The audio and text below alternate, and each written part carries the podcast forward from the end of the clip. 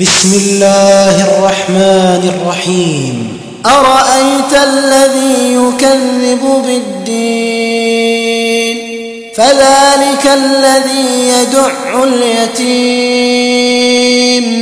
ولا يحض على طعام المسكين.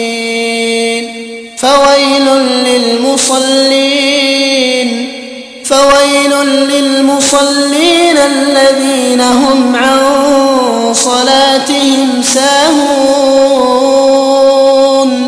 الذين هم يراءون